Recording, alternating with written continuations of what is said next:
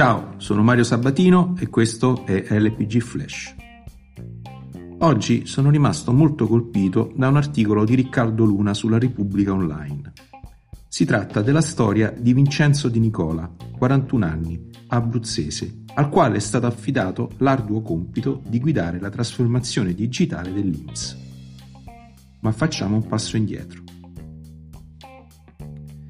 Vi ricordate il caso dei malfunzionamenti del sito IMSS in occasione del primo click day per la richiesta del contributo dei 600 euro nel mese di aprile dell'anno scorso? Ebbene, Vincenzo Di Nicola in quell'occasione scrisse un post durissimo nel suo blog. Come molti connazionali, rimase veramente indignato dai problemi che la pubblica amministrazione stava arrecando agli italiani e dalle scuse imbarazzanti usate per giustificare l'accaduto.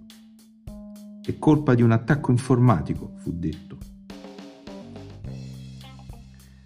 Per questo motivo Di Nicola esortò l'Inps a cambiare drasticamente passo e ad aprirsi alla modernità, ovvero sulle tecnologie, sulle modalità operative, sulla relazione con il cittadino.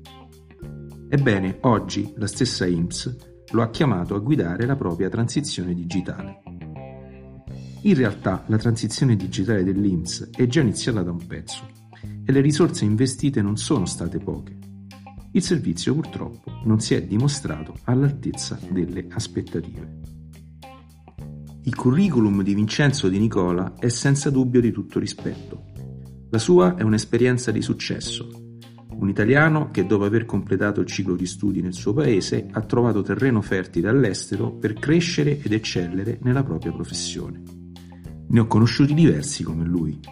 Del resto quando si cresce in Italia, dove tutto è sempre dannatamente complicato, può essere più semplice vivere, lavorare ed affermarsi all'estero, una volta superato l'ostacolo culturale linguistico e con un po' di fortuna.